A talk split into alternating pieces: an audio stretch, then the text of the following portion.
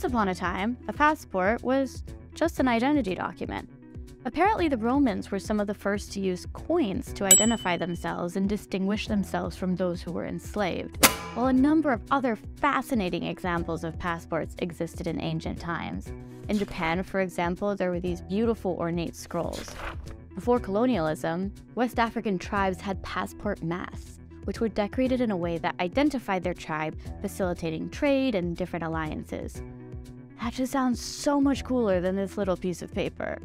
But it was actually during the French Revolution that passports first emerged as a tool to control freedom of movement, at first deployed by the Ancien regime to ensure that peasants would not come into the cities. As a columnist who went by the name Le Pouchet wrote in the Moniteur Universel, to allow a man to travel is to allow him to do something that no one has the right to deny. It is a social injustice. That was the first time it became a political issue. It was not until 1882 that the government decided to see if immigration restrictions could be used to discriminate against an entire nationality with the Chinese Exclusion Act.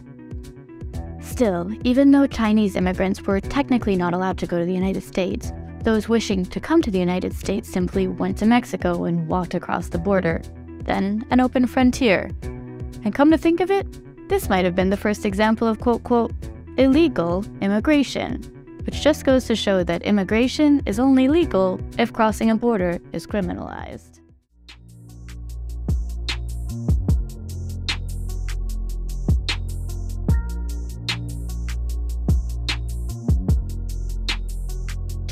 Welcome to What's Left, the weekly political discussion challenging the mainstream left. I'm Eduardo Barca, co-host, teacher, and socialist Andy Lipson, and uh, socialist Kenny Cepeda. We are online at what's left podcast.com. That is what's left podcast.com. You can find that link to our site in the episode notes. Uh, you can also find our personal social media handles as at Don Eduardo Barca on Instagram and Jess's Twitter handle, our other co-host who's not here today, her handle as at jhomie89. Uh, please subscribe, rate, review, turn on your notifications, and share your favorite episode wherever you found this episode. Thank you. All right. Uh, today's topic, let's see. Today, we are joined uh, by writer and journalist Anna Lekas Miller. Uh, Anna covers the social effects of foreign and national security policies. Anna has reported from numerous countries in the Middle East, covering issues such as the Israeli occupation, the Syrian civil war and exodus to Europe, and the rise and fall of the Islamic State. Uh, most recently, Anna has been investigating immigration systems and sharing the voices of people resisting them. And as the author of Love Across Borders, passports, papers, and romance in a divided world, Anna shares with us the most heartbreaking yet inspiring stories of love and healing, literally, across borders in a world that has favored a few and divided the rest of us. And with humor and historical context, Love Across Borders uh, made Decibel's list of top 11 books to read this summer. And Anna continues to share stories of immigration through her online presence and videos. You can find her as at, at Anna Lekas Miller on Instagram where Anna does lives every week or so, and on X, formerly known as Twitter. And uh, you can also find, um, uh, you can also follow Anna's newsletter on her Substack, which we will link to all those handles and her website in the episode notes. Welcome, Anna. Oh my gosh, thank you so much for having me. thank you. Uh, I guess we'll start off with how I came about the whole thing. I think that's the good place to start, and then we'll start asking you questions. So I, I just want to say thank you so much for your book. Uh, it made me laugh. It made me cry. It made me. There's a lot of things I felt, and uh, and uh, I just.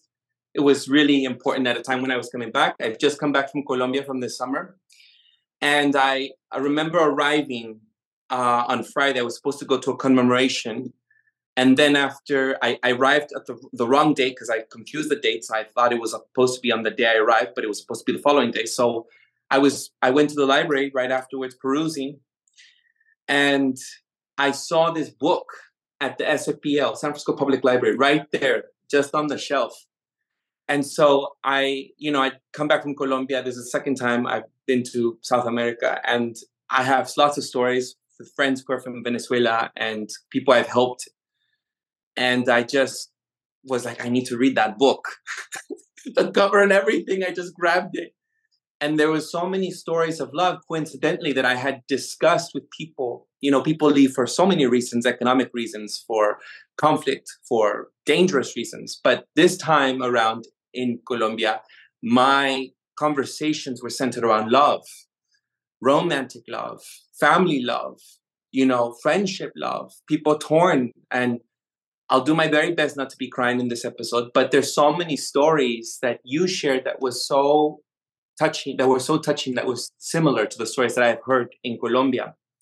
And as you know, like there's millions of Venezuelans that are pouring into Colombia, and uh, and you know talk about people here in the USA saying, "Oh, we can't have a lot," but Colombia is such a small country and it's received so many migrants from Venice from Venezuela. Anyhow, so that's how that came about, and I thought I should just. I just thought, oh my God, I don't want to write to this person because I'm so embarrassed. I'm so, I'm a nobody. So I just wrote you an Instagram message, and then you were like, "Yeah," and I said, "Oh, okay." They said, "Write to me on my email," and then I did.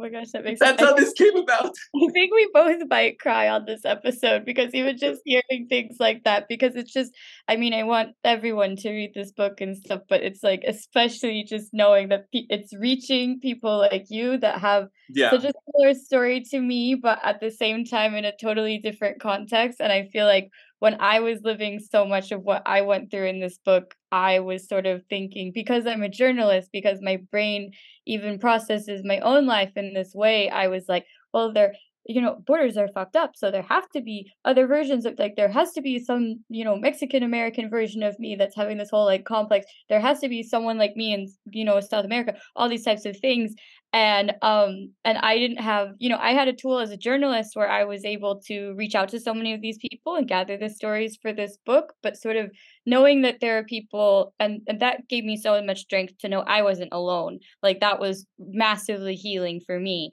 and so but then knowing that there's people who you know they're they're being a nurse they're doing other things for society right? They don't necessarily have a job to connect to people the way it's my job or even your job to be connecting to people the way that we are.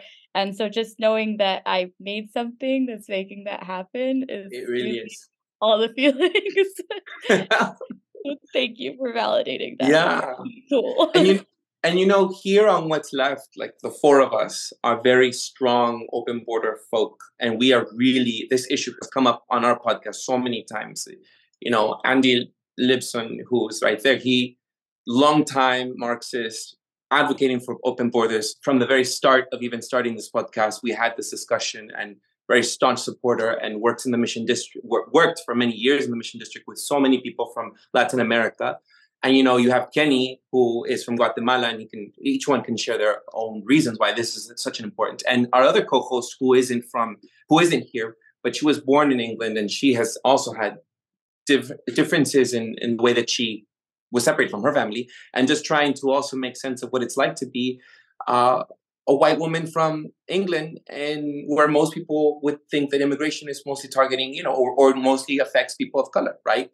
And uh, and then myself having two nationalities having i can vote in two countries i have two citizenships but i know that my story is not the same story as many of the working class folk here in mexico that are from mexico because uh, you know middle class rich mexicans stay in our country but the poor folk come here but just knowing those differences and why some some privileges, so to speak, are granted to others and others are not, simply because of where you're from, where you were born, the time, the place. My parents were given amnesty in the 80s by Reagan. It's like, you know, you don't, you don't, it's, it's just, it's just, it's, it's just very dependent on so many factors, right? So many acts of chance and acts of luck and stuff too. Like nothing's even happened like that amnesty deal since the 80s as well. And it's just like where would people be if we had one of those now? Like people could have these privileges that shouldn't even be privileges because they should be rights and all these types of things. And it's it's um it's obviously very hard to live without those and it's also difficult to live with those and just be like I didn't deserve this. I didn't earn this. This was dumb luck. Yeah. Yeah. I don't know if any of my other co-hosts want to say anything, Kenny or Andy, before we continue. I mean, I, I, I just want to share that, you know, this book, it's magnificent because it touches me personally for the, the my own experience, immigration experience, dealing with deportations in my family, dealing with separation and all this stuff, but also the stuff that I care about that I haven't experienced myself. But you know, these areas of occupation, war, displacement, and the damage you know that that creates. And and so I love this book. You know, definitely recommend it to you know everyone who's listening, um, it, because I, I think often in the, when it comes to immigration here, I've been part of the um, you know pro-immigrant community, uh, organizing, doing stuff here in San Francisco or in the Bay Area, and often we forget that this is not unique, like you mentioned. This is happening in different contexts. You know, for for a lot, a lot of the same same reasons, to be honest, and and and we need to be aware of that. That this is not a, a, a, a southern U.S. border thing. You know, this is happening in Europe. This is happening in parts of Asia. This is happening, you know, in many places, and and we need to ask why, and we need to realize that people, these are real stories, right? And this is what I love about your book that these are real stories, real lives with real consequences. And not everyone is just a victim. There is people who you know thrive and survive despite these adversities, and at the same time, you know, shouldn't be like that. And we'll get into all this, but just wanted to say that. Thank you for the book. God, thank you so much for saying all that, Kenny. It just makes me really happy. And it's really meaningful to, you know, be on a podcast with other people that are working in the Bay Area, but also, of course, seeing this in a global context. And just, you know, when you were talking, it made me think about when I was reporting the book and I, you know, digging into, you know, some of the histories I knew better than others and being like, okay, all of these histories have to do with like racism, colonialism, white supremacy. I'm like, maybe at some point I'll like get to dig into a history that doesn't deal with these things. It's like, nope, all of them come back to like racism, colonialism, white supremacy, no matter if it's our southern border in the United States or here in the United Kingdom with the legacy of the Windrush or, you know, Europe and Africa, all of it, all of it just comes back to these like toxic things that are kind of governing our world in this awful way. Mm-hmm. Yeah, and for me, um, I didn't really. Eduardo had called me about two weeks ago or three weeks ago, saying, "Andy, I, I think I want to do a topic on love on the border," and he didn't even tell me there was a book about that. Um, and I was like, "That's really interesting." Like I hadn't really thought about it. I I often get caught up in this question of border in terms of jobs, mm-hmm. economy, empire. You know, countries destroyed by U.S. empire or Western empires, and then they create immigration issues. I get caught up in just that language of of thinking of this issue, and um, for him to bring this up, and really, really, ultimately for you to bring this up to all of us through your book, to say, it, I feel like the most important thing when talking about open borders is to remember this is founded in humanity, like, mm. and that's what I feel like. So, folks, if you if you think this is just going to be a feel good episode to talk about human stories, partly yes, but the, the, ways you write about it in, in, terms of looking into the history of passports and and things like that expose what the real what the real aim and how unhuman what has been put in place is.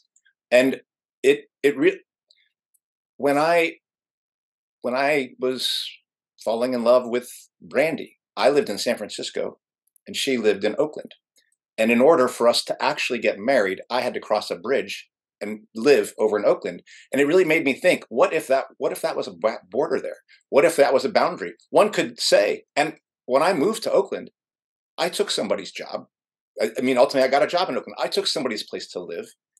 And yet I'm free to do that because, well, for something very arbitrary, because a border is there is a border that separates Oakland and California. I mean, Oakland and San Francisco on a map. You can see that, but it's just not mm-hmm. on. It does the state doesn't declare it a border at this point, at least in time. But it, it just seemed very arbitrary to me that the, a state could impose and could interfere in me and somebody else being able to actually have a relationship. Because if it if it did, then I don't know if me and Brandy are together. And I be I feel like this that this this subject actually reminds me that this is what this is about is about controlling people and if not if not for that arbitrary quote freedom my life would be completely different um, and so I, I, just really appreciate the fact that you took this framework um, and i'm looking forward to having this discussion today about it. Well, thank you so much for bringing up that example. Actually, one of the really brilliant people, one of the brilliant scholars and lawyers I look to, his name is Stephen Slade, I believe. Um, you know, one of the things he says is he uses the US as an example, just being like, okay, there's all these places in the United States. Like, what if I get a job as someone that lives in, say, Pennsylvania? I get a job in Ohio. Like, I can just go, I can just move, I just take that job. No one's making this big fuss over, like, oh, you took this job over this person that's in the state or something like that.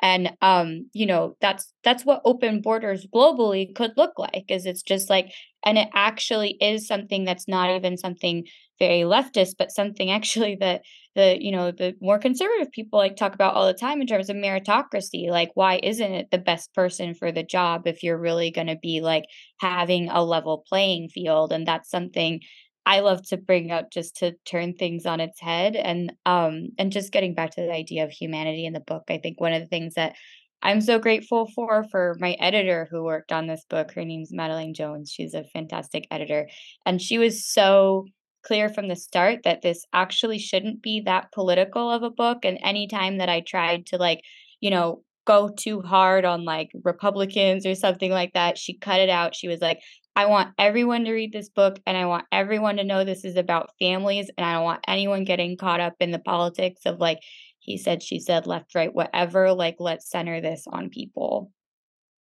Hmm. Yeah, and and I think as as a person who's been moving more in circles now, when we we're in the medical freedom movement, things like that. But the word freedom, mm. like if you are concerned about freedom, you are concerned about borders. So mm-hmm. anyone who's concerned about freedom in society should be concerned about the imposition of borders. Mm-hmm. Mm. Absolutely, and the freedom. And I really agree with your editor about taking that approach. Yeah, was, I mean, I'm so lucky that someone like her was sort of like, you know, keeping me in line, so to speak.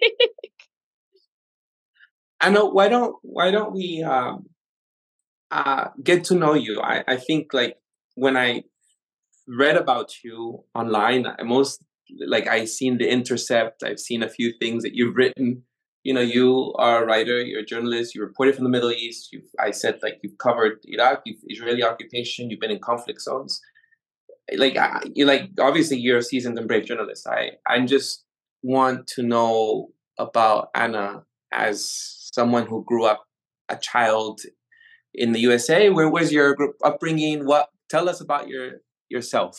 Uh, absolutely. I grew up in the USA. I grew up, you know, in the Bay Area actually. Um and I yeah, I grew up, you know, in a very, like, American family, I would say, in terms of, you know, I'm Lebanese American, my mom's side of the family is Lebanese, and we were, you know, proud of our cultural heritage and very much representing that and everything, but that was, um, you know, that but that was a part of me as much as being American was a part of me, and, um, you know, like, I like, I I have a distinct memory of, like, we had, like, you know, when we have, like, heritage days in, like, school in the US and stuff, and I was, like, the only one, you know, had heritage from the Middle East in my class, and I remember there was another girl, she was, like, Jewish American or something, and her we had this map, so hers went to, like, Israel and mine went to Lebanon, and I was like, oh, I was like, you know, I didn't know these two countries were at war at that time. And I was like, oh, that's so cool. We're so close on the map. And like everyone else, like from Europe and shit. And um it was just a really funny moment of like my own like naivete, which I think still follows me to this, you know, I'm now I'm like a seasoned conflict reporter, but I'm still like, they can be in love.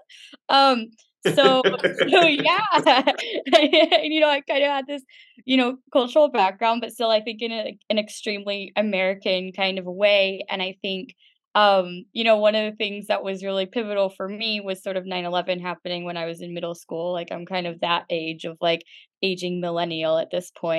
And um, and that's the moment where I felt like I really went maybe from being like someone that would have kind of been a white person for all intents and purposes to being a brown person. Like it was something that kind of flipped. And it was like, I think a lot of Arab and Muslim Americans my age sort of had this experience of like middle school bullying combined with like this massive terrorist attack that happened, which like I, you know, conceptualize it quite comedically at this point in my life because I think that combination of things, it's really dark, but it's weirdly funny to me. But um I don't know why. It's like I'm saying it now. I'm like, no, actually that's fucked up. But um, but there is lots of dark humor that comes out of it. I mean, um, and so much of the way that I now connect to my husband who is from the Middle East. And, you know, I just yeah, I remember though, like sort of being in uh being really young, being in middle school, being say, you know, I was 11 when 9/11 happened. I was, you know, 12, 13 when, you know, the US invaded Iraq and just being like, "Oh my God, like my country is also invading and bombing this part of the world where like, you know, my family is from, where people that look like me are from." And I did, you know, even at that age, I felt this like conflicting sort of um these conflicting type of feelings and like we were having discussions of them in school obviously in like a middle school kind of a way and stuff but you know i had i had a history teacher she was kind of you know aging hippie vibes and stuff so she wanted to be talking about how this was like very unjust and everything and was sort of staging debates to talk about it and um yeah i have a distinct memory that i wrote about in the book where i was the only person on the side of the classroom that was against invading iraq and i was just like well, this shouldn't be too hard to convince people that, like, you know, a bomb is probably going to kill civilians. And this is like, these are people that are no different than any of us in this classroom and stuff. And I was stunned that, like, no one was on my side with that. And, um, yeah, it was, it was, you know, one thing that I don't share in the book, but is quite fun, um, is, the fact that you know at, at that time you know my now husband Salam who I of course write about extensively in the book because that's my love story he's Syrian but he grew up in Iraq and um he was living through the US invasion of Iraq as a civilian at that point. So it was and he you know even at one point he was arrested by the Americans. And so it was really strange that at this moment in in history and in you know the history of our relationship i was this you know child that was trying to get the us to stop bombing iraq. And then um you know my husband was a teenager who was living the consequences of this war as civilian. So that is one thing that really sits with me as well. Mm. yeah. Well i mean you've talked about your husband. Why mm-hmm did you write this book? Could tell us segue into that. oh my gosh, of course. But so, yeah, you are the author of this book. So now, like, why did you decide to write it? oh my gosh, so many reasons. Um, so basically, uh, my husband is a wonderful person named Salam. He's Syrian. He's also a fantastic journalist.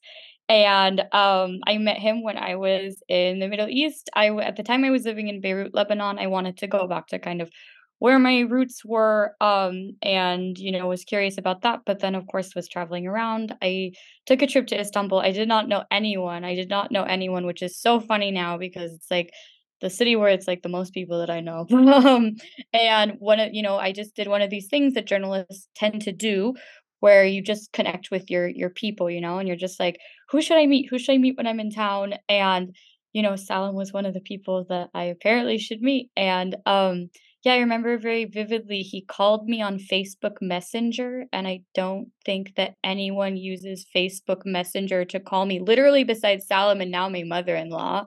Uh, I was just like, "Is this thing ringing? Like, what is going on?" And then, yeah, and like we, I don't know, it felt really like I'd known him for a long time when we talked for the first time, and um, and he was giving me advice about some reporting trips I was gonna do, and then he was like, "Yeah, yeah, let's like meet up in Istanbul or whatever." And um, we just, you know, we just clicked so much. We actually ended up meeting for the first time on my 25th birthday, which is great because now that's the anniversary that we celebrate. We both have no idea what day we actually got married, but we just celebrate on my birthday because this is just like two birds, one stone. Okay. and, um, it was a great, great birthday present. And um, and yeah, I mean, one of the things I think is so funny about our relationship is, you know, he's this journalist. He has such like a background in sort of covering, you know, um these islamic movements in the middle east he has so much insight so much you know incredible knowledge and people are always like they're like oh is it so hard for you to be an american girl with like some guy from the middle east i'm just like we're like so cut from the same cloth this whole like clash of civilizations kind of bullshit it's just like literally never come up with us and i mean part of that is because like I'm Arab American. He grew up with like lots of Western culture. We're, you know, in a way, we're actually kind of the same culture just because of how we like combine those things. And also, we're just, we just got along as people. So then, um, because of how much we clicked, what really did strike me about what was so different about us was the fact that I held a US passport and he held a Syrian passport as being someone from the Middle East.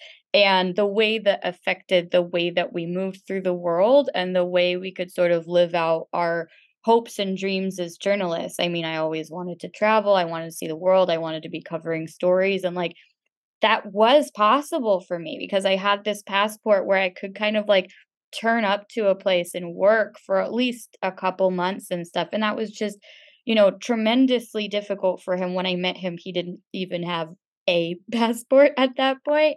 And um and I just, you know, I just really was hit with that when um you know you know even in the beginning of our relationship it was very much we lived in istanbul and it was you know and i write about this in the book it is this felt like a magical city where it was a place where like I could fall in love with him where no one really cared that I was American, he was Syrian because we were both allowed to be in the same place. We could explore who we were without those things, you know, binding us. And then, um, of course, the Turkish government is not known for being kind to either refugees or journalists. Salim was both. He was kicked out, and um, we moved to Iraq. You know, he was he was deported back to Iraq literally just because he was on a reporting trip there. He was just sent back the way he came. Like it was no, he had no ties to that country. It wasn't even a place he'd lived. Like he'd lived in Baghdad. He was sent back to Erbil, totally different city.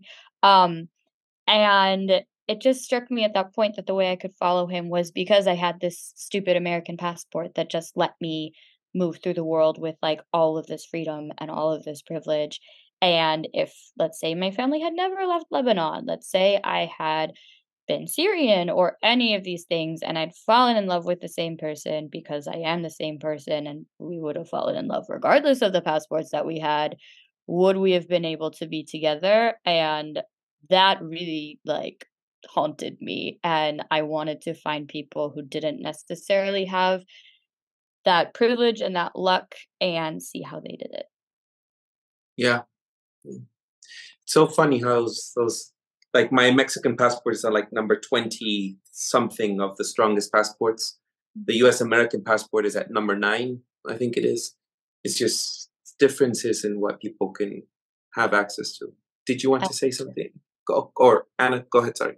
Oh yeah, and it's just like you're the same person whether you're presenting the Mexican passport or the US passport. Like Yeah, and I like Eduardo, you know, he sent you a list of questions, long ones sometimes. Um, then he asked me to be like, "Well, Andy, would you have any questions today?" I was like, "I probably did," but the question that's coming to mind for me right now, and we will either edit this or not, is like I'm thinking about me and Brandy having celebrated our sixth year meeting, not the not our wedding, but on September 18th was when we met, and so we just in 2016.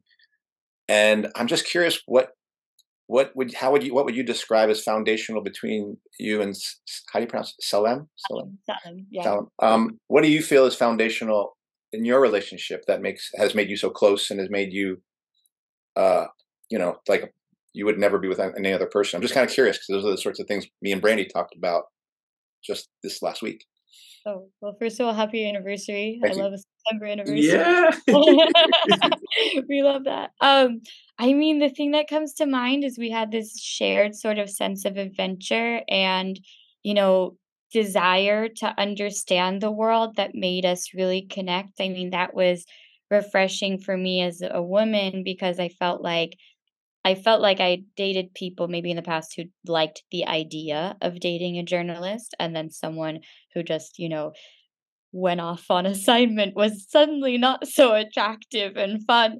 So when Salam just really accepted me for who I was in that sense, and I accepted him, it just felt like we really, you know, connected on this um on a level that was really about what we felt like our purpose in the world was and that we were able to fuel and support each other in this really beautiful and magical way that I don't think you just find, you know, when you're just like, oh, yes, you know, I mean, and dating apps and people meet each other on dating apps are great and everything, but it's just like, oh, these are my career goals. And like, I want to have a nice house with two kids and whatever. Like, Salam and I was just sort of this like, manic here's all these like places i want to see and these stories i want to cover and these like things that interest me and these things i'm really obsessed with and um you know it's just having these things that are weird about you celebrated as opposed to tolerated that I think is really that I see as very foundational in so many love stories where you know sometimes you're just like okay that's kind of cute and weird if it's like your friend and then if you're really in love with someone it's just like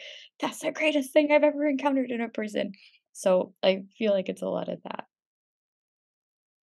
I'm I'm curious as to um how long did it take you to write this book? And what part of our, your relationship with you know your husband uh, did you write the book? And you know how did you navigate that um, you know because you share a lot of private stuff and you know. Yeah yeah it was i mean he was enormously supportive from like day one. He was really excited about the book and sort of saw it as you know the minute i told him the idea he was just like oh yeah that's like a book that needs to be written and actually my first idea with the book was going to be just the vignettes of different people's stories. I had this sort of idea of myself as a journalist, like I'm a fly on the wall. My story doesn't necessarily matter. It does allow me to connect to people in a way that I wouldn't if I hadn't been through this. But um, I didn't necessarily see writing my story as particularly valuable. And um, my I was really lucky that my agent helped me sort of undo that and help me get more comfortable with the idea of writing it. And I wrote a story about us for CNN, um, kind of when the Muslim ban got extended. And that story went completely viral. And I got so many people reaching out to me telling me that they were in a similar situation with their partners.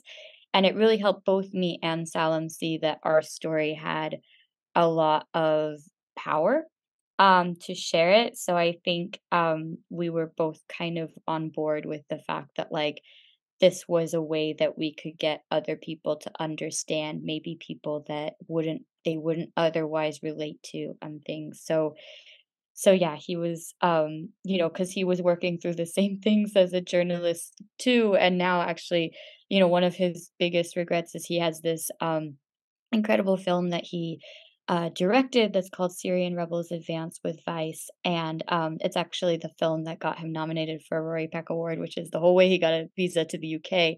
And um, it's an amazing film that uh, he films inside of his hometown of Jashar in Syria. And but the thing that the film doesn't show that he wishes he had shown is that during that assignment, he actually evacuated his family as well um, to southern Turkey. And now he wishes that he told that story as part of it, but at the time he was just a guy trying to evacuate his family. So um so yeah, it's it's a it's definitely scary to be putting ourselves out there like that. I mean, I was terrified the week the book came out because I was just I don't know, you're so used to like the internet being a cruel place, but um it's been a really beautiful reception. I mean, it's just been getting to connect to people, you know, getting so many messages like the one that Eduardo sent me, just, you know, sometimes multiple times a week, and uh, knowing that there's other people out there that are experiencing this and then uh, are maybe even able to connect with each other as a result of like talking more about this is just incredibly like my wildest dreams at this point. So, Anna, you like, how did you choose all of these stories like how specifically you know because i was thinking about kenny's question and like how long it took you and and then also these stories how did you come about them how did you choose some of them were very for me like the the woman from the stateless without karina i think it was mm-hmm. cecilia's story and from being separated having kids um i mean those like really touch me because you have kids and families involved you know at some and many of them, it's like I think of the families I have worked with in the Mission District, and then there was a story I forget their names right now, but of the two uh, the the gay couple that were in detention in ICE that one also moved me a lot. Um, but how, so how did you did you Um, choose or come about these stories? yeah, I mean, oh, I realized I didn't answer Kenny's question fully about how long it took me. It took I so I I it's so it's it started marinating, I think, like, pretty soon after Salam got deported and, like, I started living this myself, but at that point, of course, I had no idea where our story was gonna go or anything like that. I just knew I cared about seeing the way that love stories were affected by borders, and that's when I started looking for the stories. So I started just thinking about where I'd encountered them, and it was I was just literally constantly on the lookout for stories, and but, like, when I met people, like, I just, like, knew in my heart because of how much they connected to the ideas of the book and how excited they were that someone wanted to talk about this and stuff. Because I think a lot of people have a version of these stories, but they don't you know, they didn't necessarily see what the value was in telling it, and so when people really saw the value in the storytelling and, um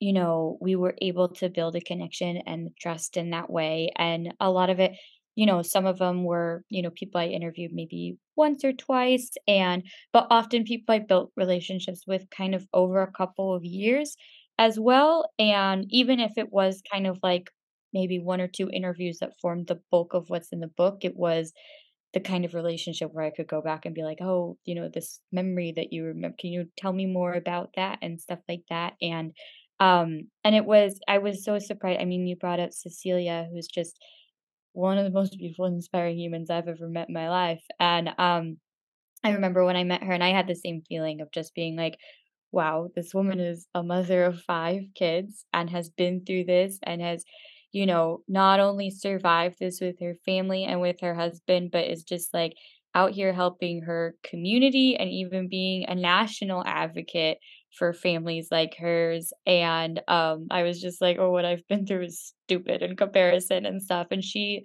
really immediately saw me like she was just like, oh, Oh, so you get it. Oh, so you've been through this too. You know, we just connected as friends at that point. Um, and I don't know, I, I felt really honored, you know, not that anyone should have to go through anything like this, but I felt really honored that I don't I just see her as sort of this um like someone I look up to so much. So to even be like on her level, I was like, whoa, like that's cool. So um, you know, I wish I wish we were able to bond about something else rather than like our racist government and the way it's affected our husbands. But um, you know, next life. And uh yeah, but it was it was really it, it was really spiritual. Like it was, you know, when I met people who they were just so aligned, like it felt like kind of cosmic at points, honestly. Like it I, I I've honestly haven't felt something like that ever before in my life. So it was a really special experience of just um gathering, like really gathering and putting this together as just sort of this beautiful bouquet of like incredible people. Just a quick follow up question. You know, obviously you're a journalist, you're an author of this book, and was there a difference, you know, as to being a journalist versus this, which is very personal? Yeah, it's it's a really good question because it's like a lot of people think, "Oh, journalist, author, you do the same thing." Um, it was so different. I mean, if I if I when I was like a reporter in Iraq, for example, I was just um writing what I saw, not putting I, not putting anything, you know, anything that I maybe wanted to say, I would find someone else to say it through a quote. And yeah, I did a lot of that. Like there's the foundation of the book is reporting and i think i think i'm always going to be a reporter in how i write you know even like now i'm trying to even think about writing fiction and even that i feel like i'm a reporter when i'm doing it because it's just things i've observed through the world and even wanting to fictionalize um but having to interrogate myself having to kind of dig into my own feelings to go through personal journals that I'd written to think about how I was feeling at certain moments in my life, to think about when there were moments of tension in my own relationship with Salam, when, um, you know, even just, yeah, and recreating that as an emotional experience for someone else was it, it was not writing a normal piece where it's easy. I think you can kind of disassociate when you're a journalist, and I see a lot of journalists disassociating, and it's actually, you know, I think it's why there's a lot of, you know, PTSD and stuff in our community is because people get through the rigor of the job through just cutting them off from their own feelings and writing in this way, whether it was my own story or even getting to know people well enough that their story kind of became a part of me while I was writing it and while I was trying to put myself in their shoes. It was, you know, it was the opposite of disassociating. And I'm grateful for that because I'm grateful that I'm not one of these journalists that disassociates anymore. I'm immensely grateful to the process of writing this book that it like reconnected me after I had been through something that was traumatizing in ways. And um, you know, it was just it was all the feelings in every single way. I mean, I remember one time I was like revising Muhammad and Amel's chapter for maybe the hundredth time, and Salam just turns to me and I'm just like sobbing at my desk. He's like, Are you okay? Did something happen? I'm just like, they were childhood sweethearts and like childhood sweethearts are real and he's like okay she's crying about people in the book again like and, um, so it was it was a lot of stuff like that but it's that's that never happened in my journalistic career in that way. I think we should talk about why people are divided and i think that comes to andy's question you know like we need to figure this stuff out and the history andy can you follow along, follow up? Yeah, Eduardo, I want to get to this passport stuff. Can I? That yeah, that's the, that's the, that that was to the question. Yeah. Okay. Um. So I will just say that, like as Eduardo said, we on the show have been advocates for open borders since the start of the show, four or five years ago. Um, I don't think our audience is actually for open borders, but we are, and I think people really struggle with that. And I want to start with something that I did not have much knowledge of, and I'd like you to talk with more, like talk to our audience, talk to anyone about what you've learned about passports in general. And I want to start with this quote from your book, which I loved. Um, it said this um, French revolutionaries were the first to protest the way that passport controls were being used to control freedom of movement. Quote, to allow a man to travel is to allow them to do something that no one has the right to deny. It is a social injustice. A commentator went a commentator who went by the pen name Fouché, I guess, uh, wrote in 1790 in a widely circulated Le Moniteur Universel, that's in French, I don't know how to say it, um, going on to argue that passports were a form of slavery, characterizing the French ancient regime as um, slave masters exerting control over the lower classes. Um, let's see, then he said, but when King Louis the 14th fled the country, the National Assembly sealed the border to prevent other members of the monarchy from absconding. Um, so for me, that was like a great quote to just talk about just the basics of passports. So I guess like I'd like to just give you the forum to talk about what either what you've learned about passports or what would you say about passports that show that these things have always been about control and slavery. And I don't know, speak whatever you want because there was a lot of things about passports in your book.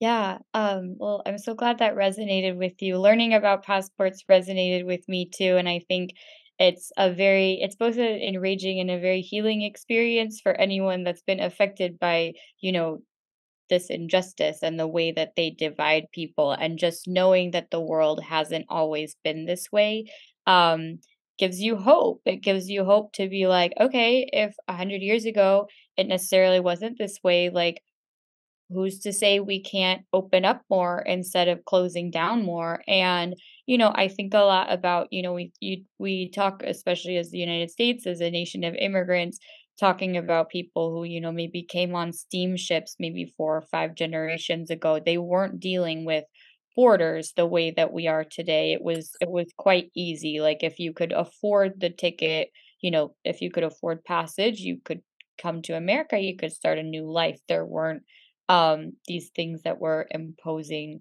um, restrictions. I mean, the same with our southern border, where it was land that you could cross over. It's many indigenous communities are from both sides of what is now the border. And, you know, the border is an arbitrary line in the sand or the Rio Grande River or whatever you want to call it. And it's very much formed and fortified with these kinds of laws that then are, you know, protecting one country um, from people coming from another. So, you know, in what I thought was powerful about the French Revolution example was, of course, it was all French people, but it was based on class. So it was based on just wanting to protect the city people from having the poor peasants coming in who were against the regime. And now that sort of class framework is imposed on, let's say, the global south to keep them from coming into the global north. So it really is, if you think about this sort of like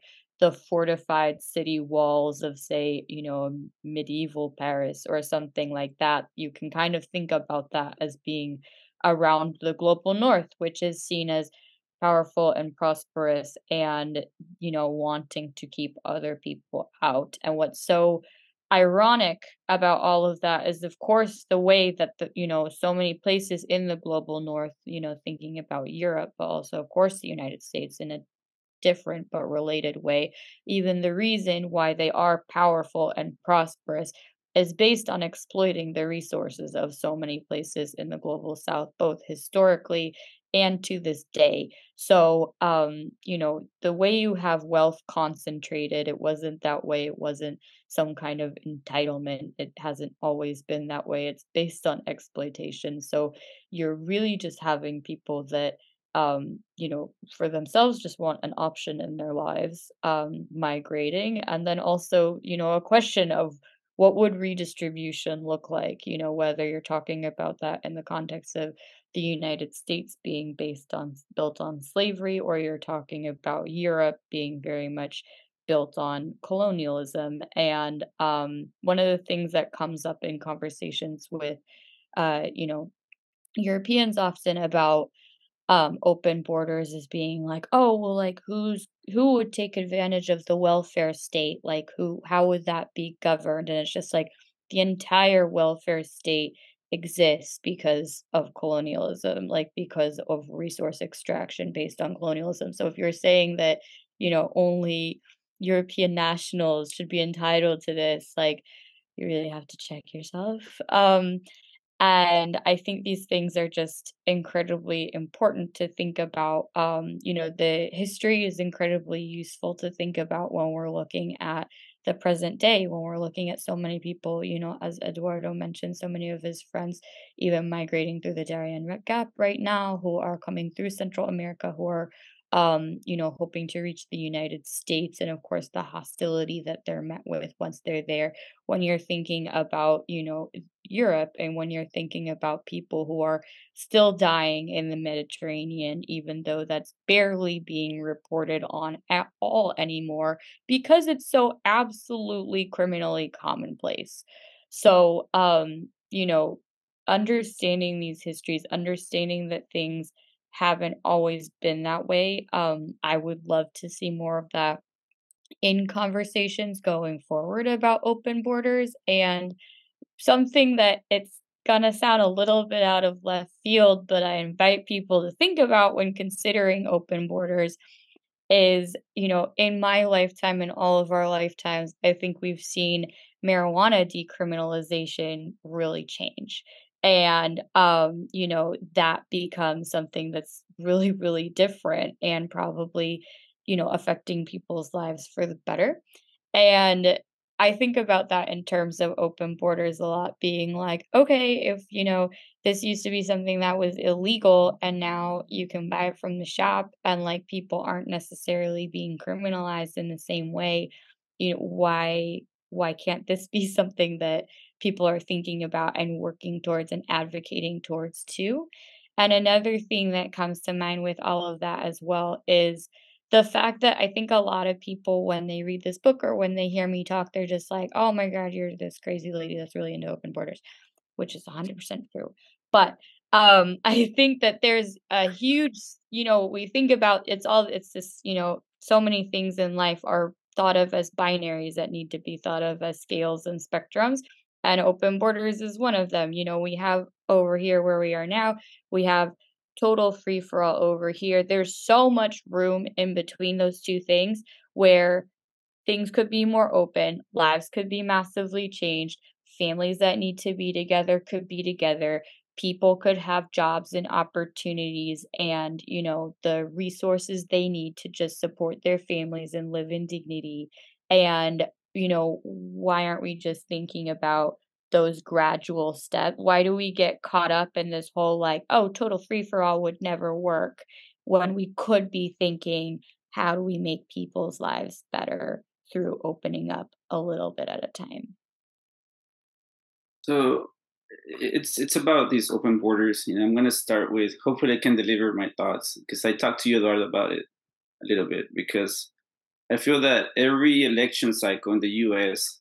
the issue of immigration comes up, and you know the narrative gets manipulated. We put people up into going to vote for something, you know, whatever.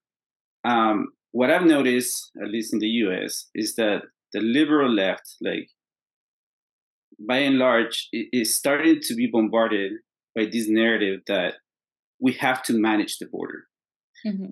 Right? Like that, the, okay, like we we care about these people, but we have to have an orderly process, right? So the, there is this. We're not moving towards open borders.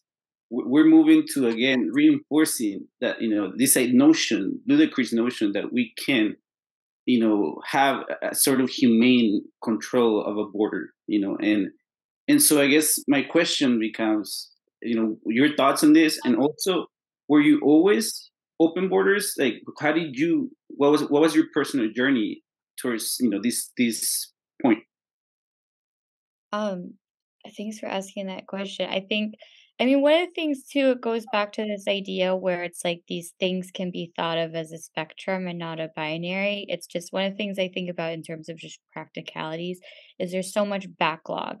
There's so many jobs that should be filled in terms of, you know, processing asylum cases. Let's say, you know, why not have why not have our resources be going towards just, you know, filling out those systems so that people can be processed in a timely manner so that you don't have people like Oscar and Darwin who are detained for months on end in this inhumane way where you don't have what's happening with you know people even after that you know their story which you know happened in say like 2019 when you know you had the remain in mexico policy you had title 42 you had all these things that were actually keeping people in mexico to keep them outside of the united states. That was then you know subjecting them to kidnappings and all of the types of things that people flee from there.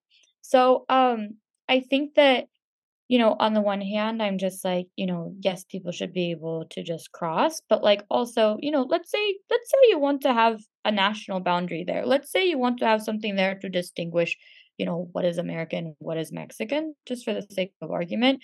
Um, why not just make it like a lot easier for people to cross? Why not just sort of make that process faster? I I do believe, you know, I do think that there's like merit in screening and part of the irony of not having open borders is then you have, you know, unauthorized immigration where really just anyone can come and you where you really you know the example i like to pull about that is more in europe with people coming from the middle east because what started happening was you had war criminals who supported Assad. You had ISIS fighters who were coming as refugees. I mean, I get that this is a far right narrative, but it was happening. So then you had like Yazidi women who had been raped by, kidnapped and raped and sold as sex slaves by ISIS in Iraq, who got asylum in Germany, who then saw their attacker with their eyes on the streets of the city where they're supposed to be safe. And if you had some kind of a screening process in place that was like quick and efficient and worked so that people could actually use it, you know, you would think with all of the technology and surveillance in the world that like maybe you could like figure out who is ISIS. Um I would like to think that's something, you know, that's something that could be done. So that's actually, you know, it's funny because the argument, how, how can I even say this? Like the argument against open or the argument for open borders is actually kind of you know flipping it on its head because it's it's just you know it's because we don't have open borders we're actually making people more unsafe in this kind of a way that I think needs to be talked about. And I think is actually a powerful case in favor of maybe not something that's open borders by definition, but would certainly be a much more fair and just and equitable immigration policy. Um, and then in terms of like my own personal have I always been open borders, you know, I think honestly, as an American passport holder, we sort of, if you haven't been exposed to people who live differently than you, to people who move through the world differently than you, you sort of think that there are open borders because you can travel to these places. You have those privileges, you have those rights. And until you start really, you know, unless you're born an immigrant family and maybe you have family members like this, or unless you start, you know, hanging out with people who do, who are exactly the same as you, but don't move through the world the way that you do, you're not exposed to this at all. And um so you know i don't think politically i, I think politically i would have always wanted the idea of a but, but i thought the world was a lot more open than it was because i was born with those privileges and then the minute i realized that this was an accident of birth for me and that it's really unfair for the global majority i was like fuck this so you know i it was by accident in a way hmm. Andy, you were going to ask. Uh... Yeah, and the part I'll read another quote because, in many ways, I, I'm not a favor of the League of Nations or the UN. Like it's a council of dividing the world and things like that. But I do think this quote you had um, from 1920s about a debate that was taking place at what they, the, the Paris Peace Conference. I think it was really illuminating for me. I'll read it first. Um, still, this is the, from the book. Still, there was a moment that might have turned the tide in terms of uh, immigration and the idea of potential open borders. After the Paris Peace Conference, the newly formed League of Nations organized a meeting in 1920 to determine the future of the passport. Passport controls had proliferated around the world during the war, but many policy policymakers were still in favor of abolishing borders, their words, not mine, and met to discuss whether it might be possible to ease travel restrictions and restore freedom of movement, no documents required. It is, you say, it is surreal to imagine a meeting with the future of freedom of movement hanging in the balance. It is even stranger to imagine a room full of decision makers debating the merits of open borders as a way to pave the way forward for lasting peace.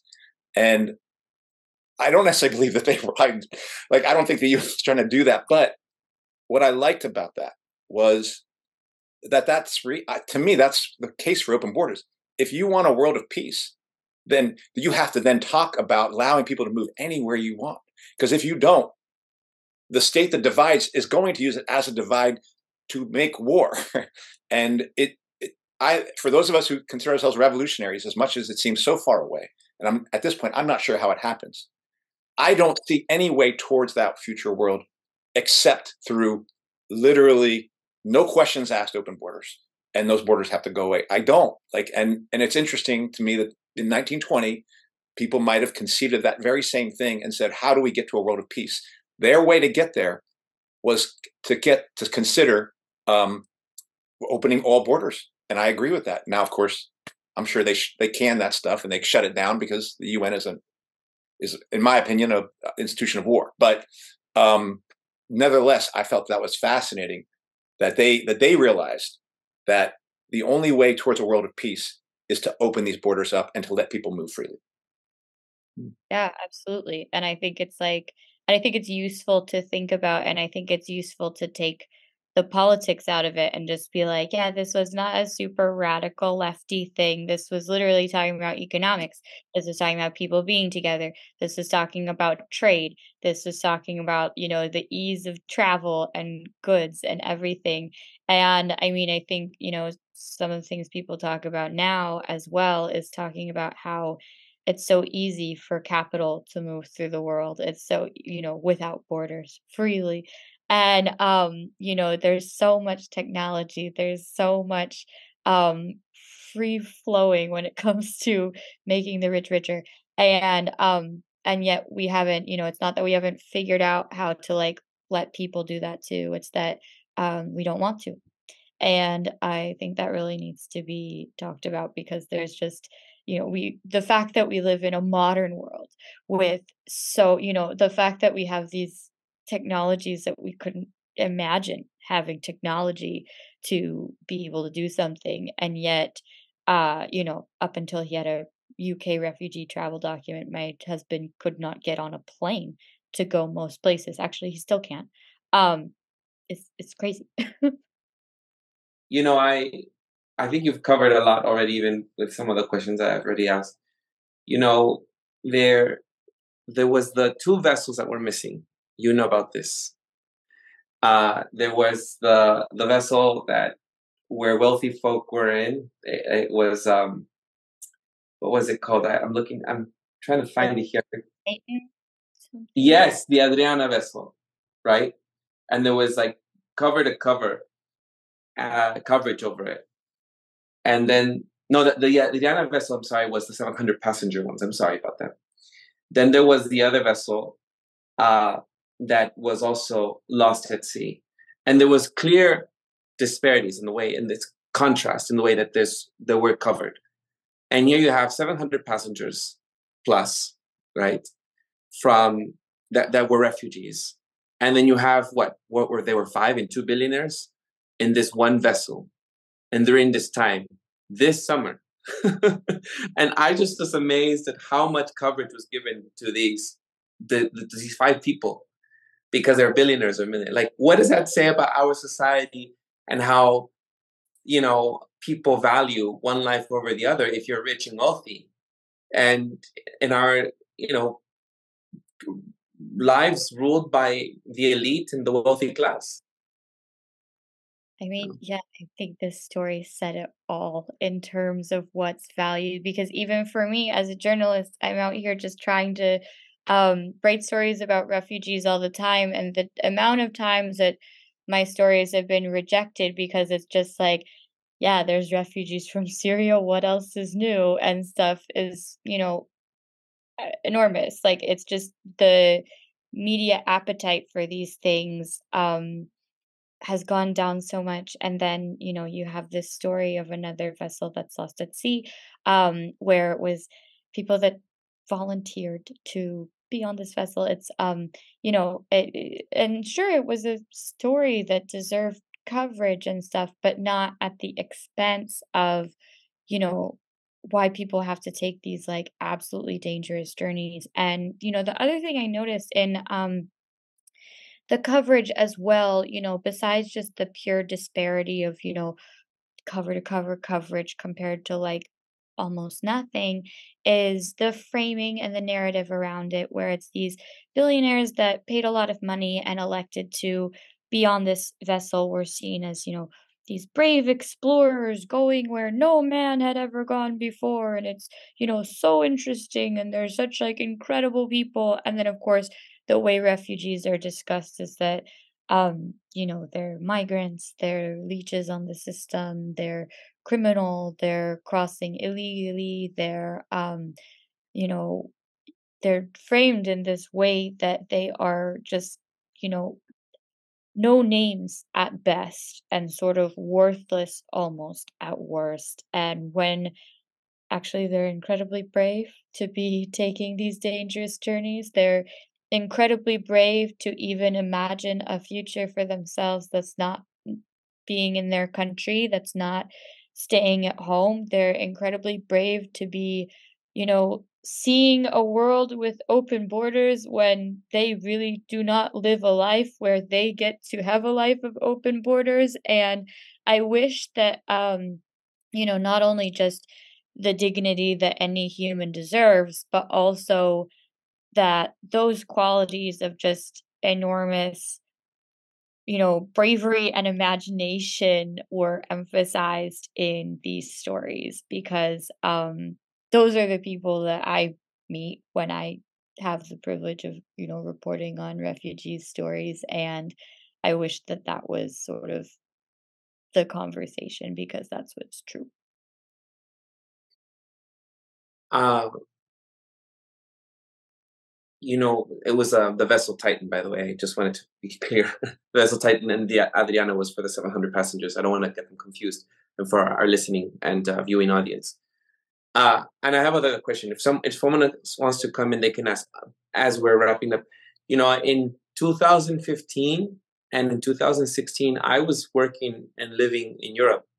I left and I and uh, you know I've been to Europe as an adolescent because my mother I'd been between two countries.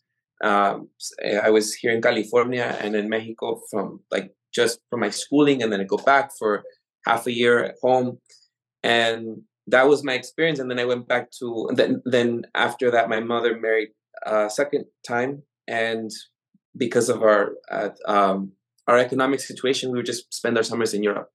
No, that was the extent of it. So I went back in 2015. I stayed out there. Very different from how I was when I was an adolescent to 2015, which the UN named the year of the refugee crisis in 2015. It was the conversation everywhere, whether I was on a cab in London and being asked where I was from. And as soon as I said Mexican, it's like, oh, okay. Then all of a sudden, the hatred and the, the spewing over refugees was being said. Uh, whether I was in France and I was staying in a host with a host family and uh, who I love dearly, but I was staying with them and they would say things like, you know, what will happen if all of the refugees come? We'll lose the French. That was literally what they're saying. That we won't, we'll lose the French way. We'll lose the French people. And I was, this is in a small town called Mouchon. And a lot of people were saying these things. And, and I remember being in Wales and I had that picture of that two year old that circulated the world. Aylan Kurdi, is that? Yeah. yeah. And it, the photograph was just stunning, and everybody was talking about it at the time. And I want to post it here, so I'll have it edited in here. And there were difficult conversations being had. I was the only Mexican person working in the music festival scene. So everyone was Irish, Scottish, British, everyone and they were saying things that they felt comfortable saying around me that they wouldn't say around other Arab um, Brits, and it made me uncomfortable, you know. And so I I just know from my U.S. American experience to my European experience, I want to know what that contrast is like for you out there, you know, because you are both. You're U.S. American, and you're Lebanese American. You're Lebanese American, right? So I just I know that here it's about Latinos coming from the south to the north. There it's about Northern Africans, Middle Eastern, and other uh, people from the global south that are different different demographics, right? Mm-hmm. So what's it like out there for you? Uh, you know. I mean, it is one of these things that's so interesting, and I feel like our communities too, even as like Arab Americans and Latin, especially Mexican Americans, you know, growing up in California and stuff, like you know, we have so much similarity in our cultures and stuff too that I think there's a really natural solidarity between us. It, I've definitely felt that. Um, and you know, and I feel like you feel that too when you're here and you're like, okay, you're talking about these people that are migrating, like these are the way my people are perceived in the United States, like what the hell's going on? Um, I think you know, it's so funny in the United States, we often, you know, especially on the left, we often very much, uh, you know, place Europe on this kind of pedestal as this, you know, wonderful place that has these like social programs and it's so great and everything. And, you know, I'll tell you right now, I mean, like Salam and I are trying long term to move um, back to the United States. Some of that is family reasons for myself and just, you know, that being like a home for me and a place. And, you know, we it's just not feasible for us to be in the Middle East anymore. Um, but like a lot of that is because the United States is a place that like for all of its imperfections, for all of its total fuck not fucked upness, which I do not want to, you know, downplay, it is a place that's accustomed to diversity. It is a place that um I feel like I could have a child who would, you know, understand and have a robust sense of their identity in a way that I'm not sure that I could have a Middle Eastern rooted child in Europe that would have that mm. same feeling. Um, and that, you know, they would grow up in a diverse country where that was just something that was um you know maybe not always celebrated the way I love seeing it celebrated but at least just kind of accepted as life and um I you know there is like yeah there is just like a level of kind of racism and Islamophobia that is um, both within European communities and even, you know, at this point within European governments um, that is you know, it not only creates, uh, you know, kind of a awful racist environment, but it also it's it's structural racism at this point too. I mean, there's just actual straight up hiring discrimination. I mean, you do see examples of um, people going back to the Middle East because of the racism in Europe. And I mean, you can say like, oh, they're so entitled or something like that. But um, you know, you you really kind of get it and stuff. I mean, Salam and I have uh, you know, I mean, he's one of Salam's friends. I've met him like once, but um, he's Iraqi and uh did the whole super dangerous trip to get to Finland, and got to Finland, and um, he went back to Iraq, and then and then he tried to migrate to Europe again and did that again, which is we were just like, and then we were like, wait, you got to Finland. Why would you go back to Iraq? Why would you do that and everything? I mean, I was used to living in London, which is incredibly diverse. I don't feel, you know, I just feel like part of the city here and everything. And then I had experiences, you know, going to Northern Europe where even my like very white passing brown girl appearance was like, I felt weird. and I was just like, oh, I get why the Arabs feel weird here. Like this is really uncomfortable. And I was just like, oh my God, if I feel this way, what does someone with like, you know, my husband's beard feel like? What is and um I mean, I'm rambling at this point, but a place I've really actually felt it is Berlin. Um, you know, and I think it's an interesting example because it's this city where people are like, it's freedom, you can be whoever you Right. want. Oh, and it's like Berlin is an incredible city. I mean, I had an incredible time there, but like, um, you know, I have so many Syrian friends at this point who've ended up in Germany. Like, that's always my community when I'm there. And Berlin is a city I go to a lot because of them. And um, you know, so I'm very often the people I'm hanging out with it or there are Arab men. And I um feel so on edge just walking around the streets. Like I feel like I have to be constantly prepared in case something fucked up happens. And um and it's like, you know, I remember even, you know, going out one time, we were celebrating my friend's birthday and I was I was shooting the shit with my friend in Arabic. I was making some joke. Who knows what I was saying? It was like three in the morning. But um, you know, and then my German friend who he was well meaning, he was trying to watch out for me, but he was just like, Oh, I would not speak Arabic here if I were you. And I was just like, what is this place of freedom if I can't make a joke in the language that I joke with my friend in? And I just, you know, I just invite people to kind of understand that side of Europe a little bit more. You know, not saying that like lots of European cultures are amazing and lots of Europeans are very aware of this and there's so much activism and movement against that. But I just think, especially as Americans, we're sort of like, oh my God, like America is so fucked up, but like Europe, it's amazing. And it's just, it's, there's a shadow side. There's a big, big, big shadow side that I think um in many ways is actually more progressive, imperfect, yes, but progressive in the United States.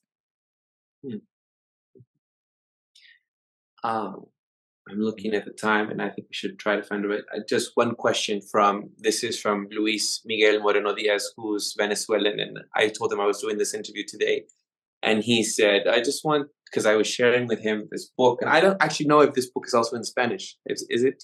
Not yet, we're working on Okay, translation. Spanish is like my number one priority. Of course, I want to good. speak English as well, but like Spanish, I'm just like, please, please, please, please, please. So yeah, Yeah. Well, I've been sharing stories and stuff, and uh, and so Luis asked. He said, "Can you ask one question?" I said, "Oh, "Okay, well, let's see if I can because you know." and he said, uh, "I'd like to know." He said, "I'd like to know what you think are the basis to maintain a long distance relationship with someone, or from either her experience or from the stories that she has heard." And how would how would one put it into practice, or can you give an example of how to maintain a long distance relationship? Well, hi, Luis. Um, thank you for your question. um, oh, long distance relationship. I mean, it's so cliche, but of course, communication is just absolutely everything. And um, you know, being um being in touch and just being able to create the feeling of intimacy that you miss, you know, however that works for you and your partner.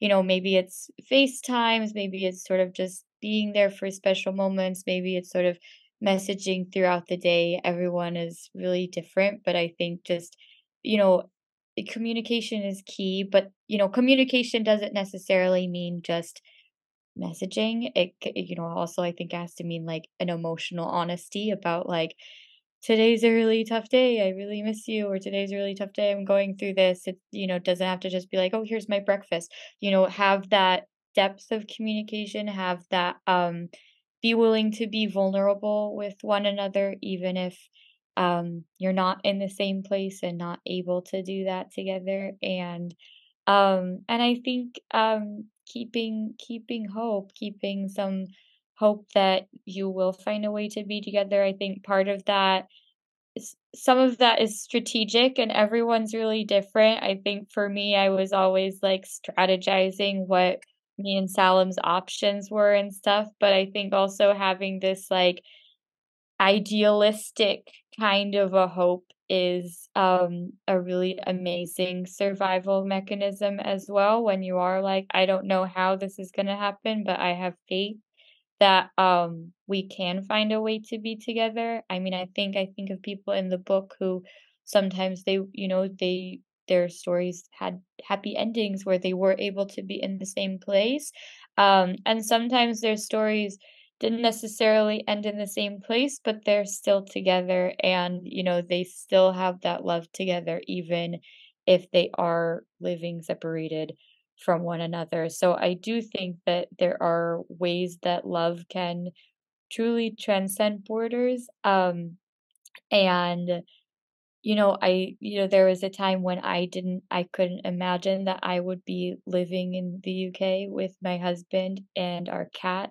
in a very boring and domestic married life kind of a way that has like absolutely no excitement like you read about in the book. Like I had a call with my dad yesterday. I was like, I literally have nothing to tell you. I am so boring right now. um, and that's such an enormous privilege, and it's not something I take for granted. And um, there was a time when I just thought my life was gonna be chaos constantly. And um, you know, and I, I I hope that people can hear that and think that um maybe that will be the same for them as well. And you know, and also I think uh all love is beautiful and love doesn't necessarily have to mean forever as well. Sometimes there are relationships that have to end. And I think it's important that those relationships aren't seen as failed relationships just because it's not necessarily happily ever after or all this stuff mm. that we're kind of raised to believe. But even if you learned and grew together, that's still something to be celebrated. Well said. Oh my goodness, there's, there's a lot. There's a lot that we could still unpack here. Uh, Andy or Kenny, as we no. I was so I was so wanting to jump in on some of the other stuff about I know the Hitler quote and the eugenicist right. quote and um, to show the roots of eugenicism and border controls and things like that. Because uh, again, people on the right they want to control borders, but a lot of these people who want to control borders they were eugenicists, and I know you people don't like eugenicists, so that's what they're doing. But anyway, I actually think um, Anna, you ended on the better, the best note, which is about love.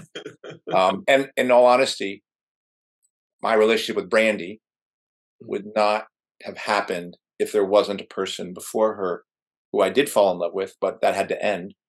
And mm-hmm. out of that came my ability to find a partner that was right for me. So I really, I, I completely believe that there's not a failed relationship if you grow and learn from it. Um, and love can come. And in many ways, I still love that person, even if we're not together, um, because of what it meant for me. So I really think I appreciate your 33 year old wisdom. Thank you. Kenny or no, just thank you for sharing. And uh, again, this book is amazing. I really hope we can maybe talk again because there's so many more things I want to ask you and like and also talk to your husband. You know, like I would like to. Eh, I'm sure there's a lot there, and like maybe in the future we can contact you, you know, or him, and Be fun. I would love to do a podcast with him sometimes. He's really funny and has a lot to say about politics, so I think it would be a very interesting interview. Mm, for sure. And so, thank you for your time. Thank you. Thank you for your enthusiasm and the interview. It's been a beautiful experience. You didn't we're curse that much at all. Was that? You didn't curse that much at all. You didn't like. Oh wow, that's this must be like a 33 year old coming into my like I don't know grounded self era. Anna, I'm the one attempting to police these two from cursing, and here you are, my my guest, cursing up a wahoo. I'm kidding. I'm kidding. You're allowed to do it as much as you want. I think By the way, I was like, can I curse? Because I curse a lot yeah. no, no, I'm kidding. Um, and you actually have a tattoo, right? Can you tell us about your tattoo? What's it? What does it say? all right here. um, so it says Kasr al-Hudud, which means breaking borders. I think it's kind of like a nice way to say fuck borders in Arabic. and um, Salam and I, he it's his, he has one as well, and we got it on kind of around the time that I got my immigration to the UK approved. So what was symbolic for me about that was it was about five years into our relationship, and this was really the first time in our relationship where we had equal rights, and the fact that we had gotten to a point where you know at first it very much felt like I had more rights than him. And then, you know, when we came to the UK, there was a moment where he had more rights than me. And so that really showed us how arbitrary all of this is.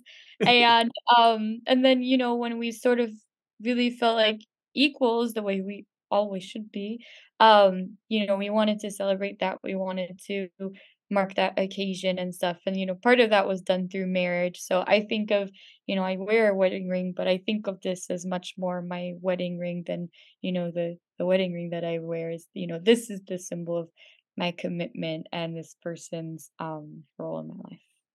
Hmm, thank you sharing that.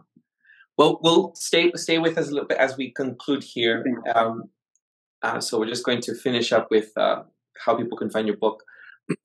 Did Kenny have something to say? I, I just one more thing. I just wanted to share, you know, this quote and like that you know came up in the in I was listening to the book. I have a newborn and a baby, and so listening to the book is a lot easier. Um, but I I- guess people will have to read the book to find it. But this like paradigm, I guess, uh, stability without community or community without stability.